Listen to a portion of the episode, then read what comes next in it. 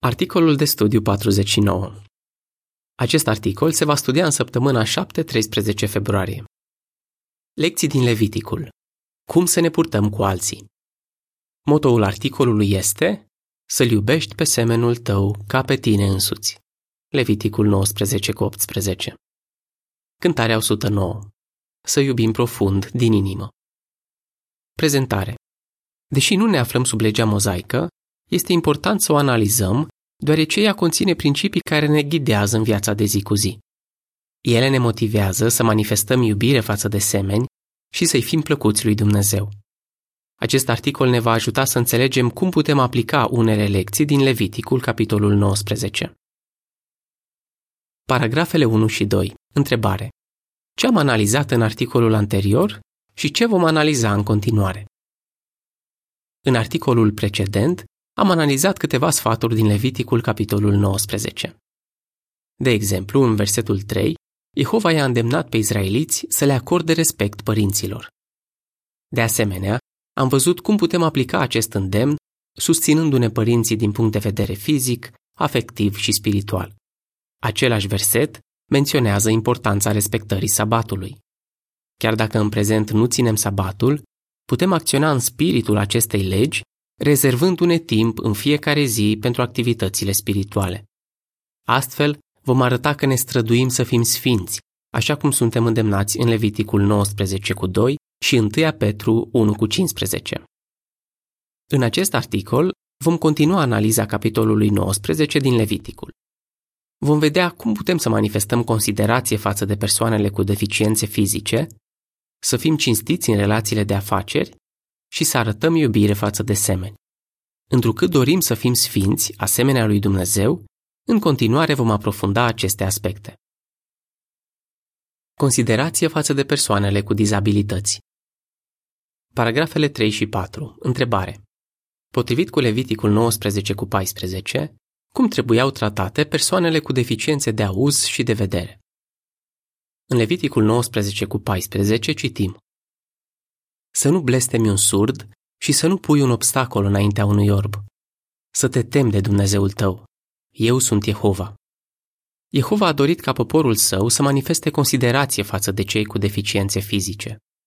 De exemplu, izraeliții nu trebuiau să blesteme o persoană surdă.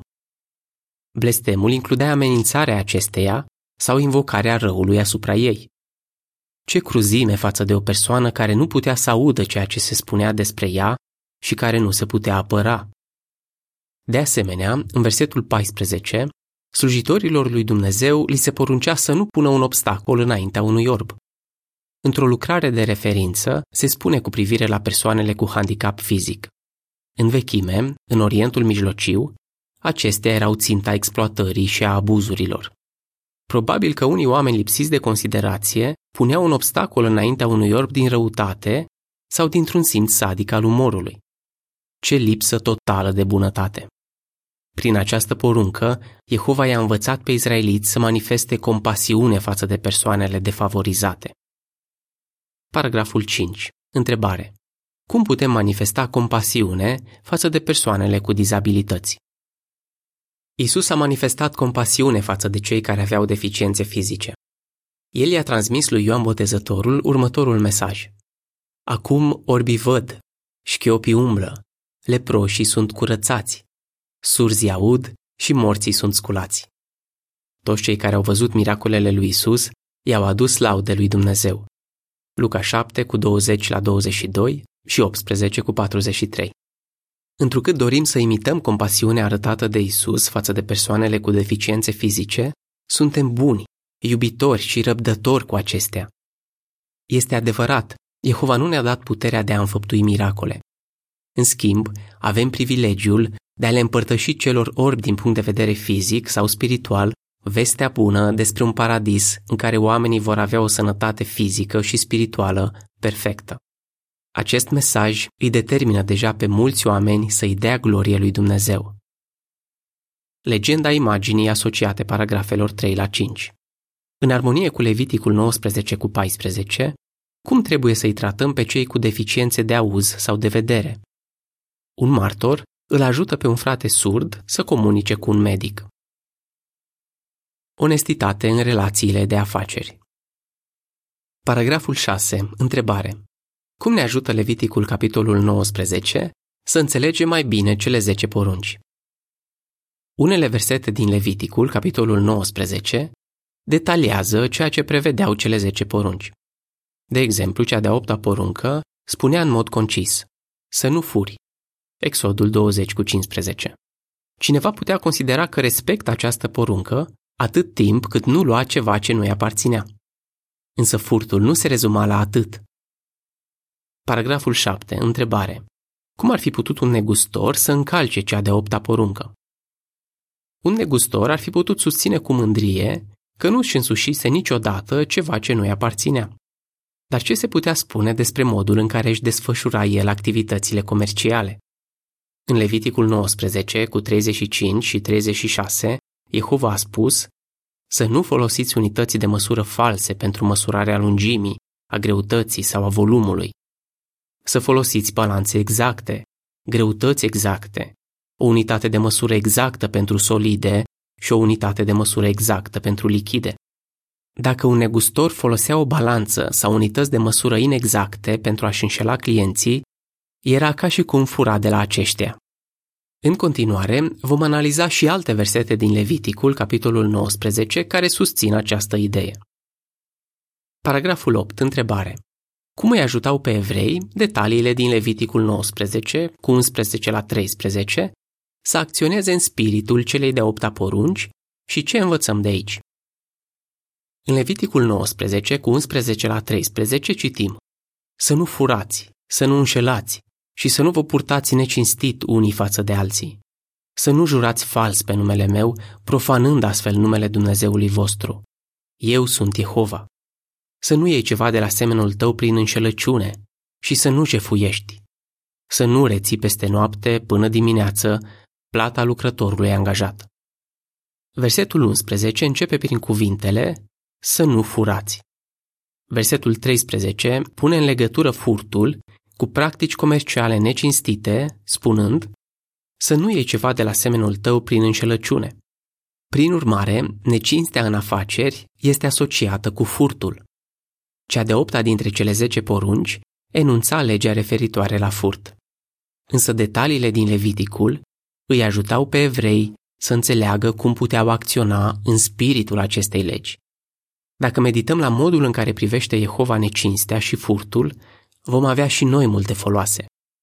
Prin urmare ne-am putea întreba, în lumina pasajului din Leviticul 19 cu 11 la 13, sunt aspecte pe care ar trebui să le îmbunătățesc?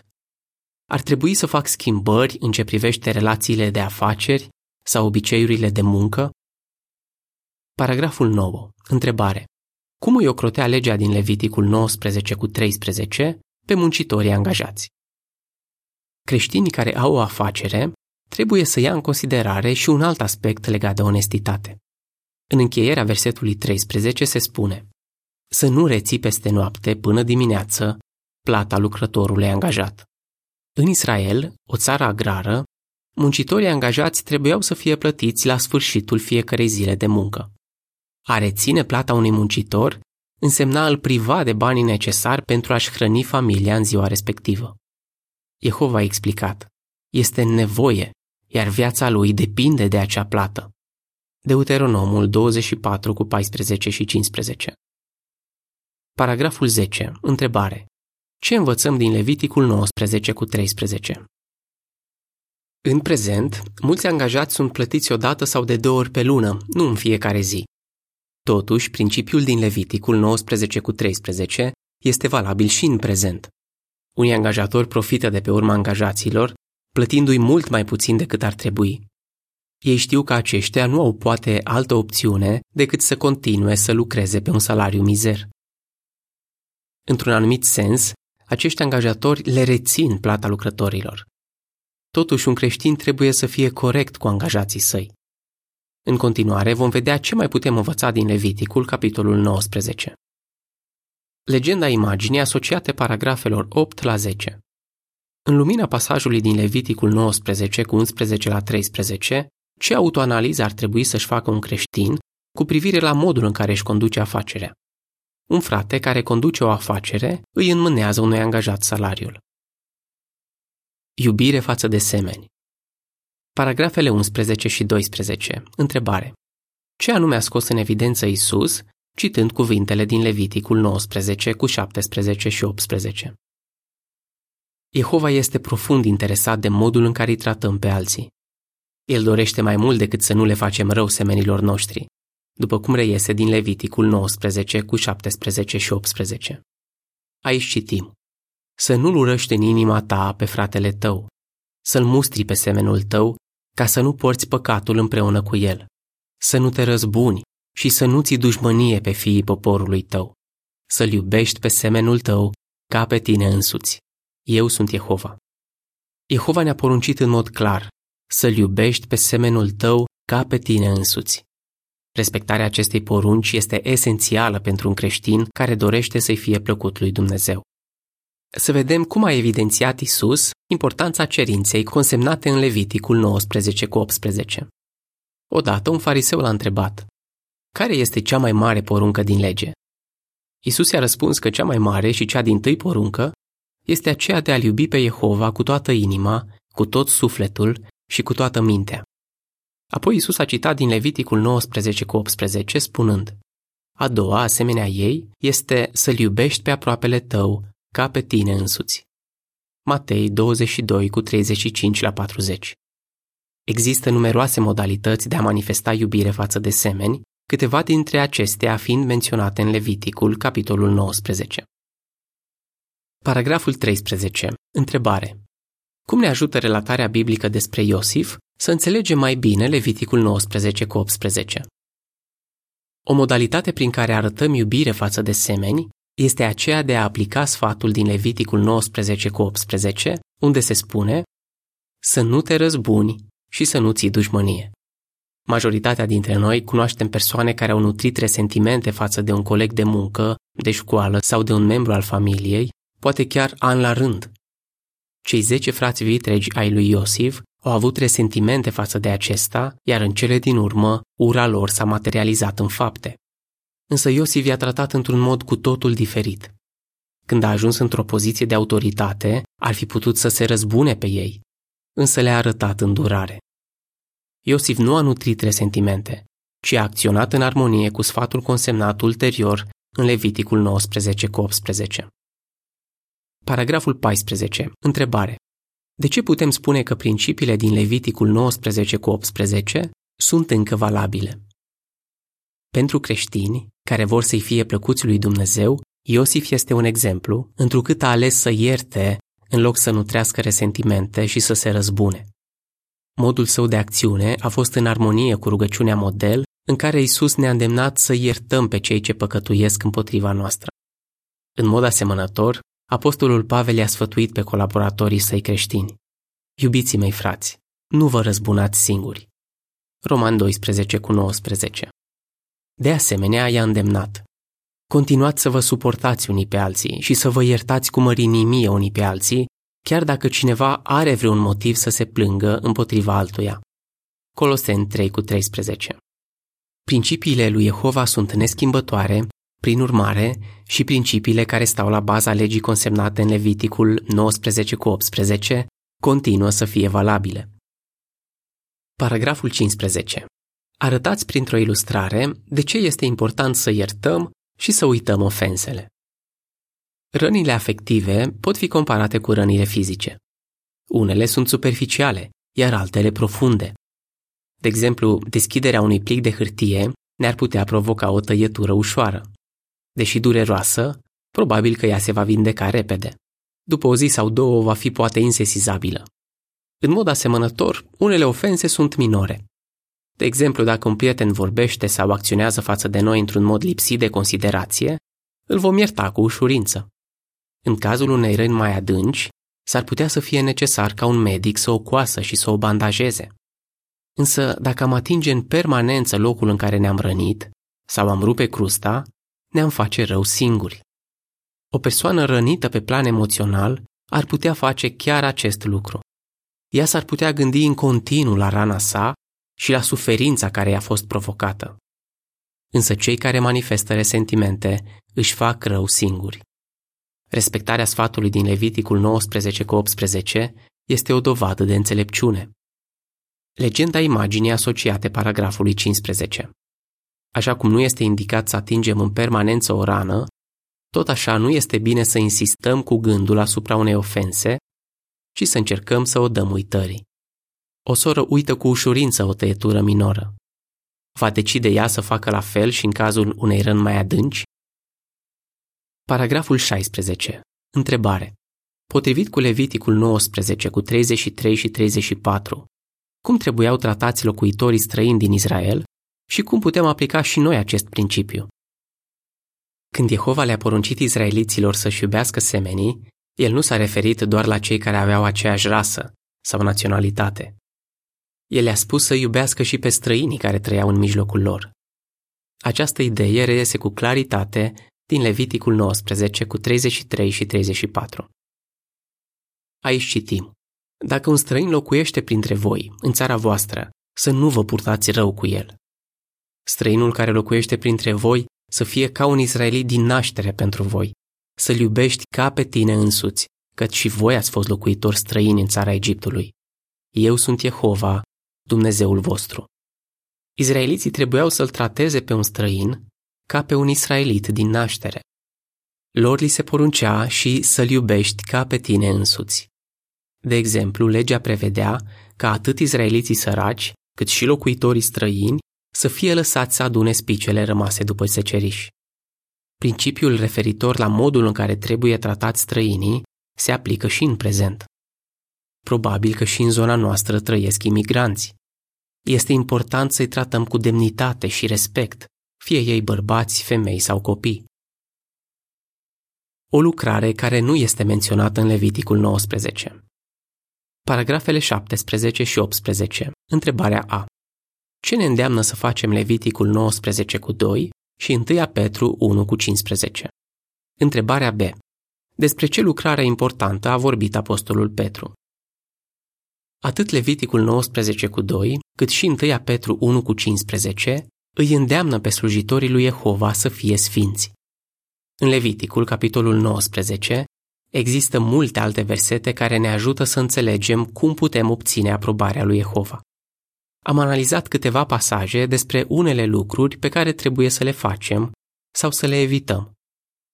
La nota de subsol se spune Leviticul, capitolul 19, menționează și alte aspecte, precum cele referitoare la părtinire, calomnie, consumarea sângelui, spiritism, ghicire și moralitate sexuală. Vezi articolul Întrebări de la cititor din acest număr. Sfârșitul notei de subsol. Și în scripturile grecești creștine sunt subliniate aceste idei. Însă apostolul Petru menționează un alt detaliu. Dintre numeroasele activități spirituale și fapte de bunătate în folosul altora, Petru menționează în mod special o lucrare. Înainte de a menționa îndemnul fiți sfinți în toată purtarea voastră, Petru a spus pregătiți-vă mintea pentru activitate. 1 Petru 1 cu 13 și 15 Despre ce activitate era vorba? După cum a spus Petru, frații unși ai lui Hristos aveau să anunțe pretutindeni calitățile extraordinare ale celui care i-a chemat. 1 Petru 2 cu 9 De fapt, toți slujitorii lui Jehova din prezent au onoarea de a lua parte la această lucrare deosebit de importantă, care le aduce oamenilor cele mai mari foloase. Poporul sfânt al lui Jehova are privilegiul de a participa cu consecvență și zel la lucrarea de predicare și de predare. Dacă ne vom strădui să aplicăm principiile din Leviticul, capitolul 19, dovedim că iubim pe Dumnezeu și pe semeni. De asemenea, demonstrăm că vrem să fim sfinți în toată purtarea noastră. Ce învățăm din Leviticul 19 despre cum putem să manifestăm bunătate față de persoanele cu dizabilități, să fim cinstiți în toate aspectele și să manifestăm iubire față de alții. Cântarea 111. Avem motive de bucurie. Sfârșitul articolului.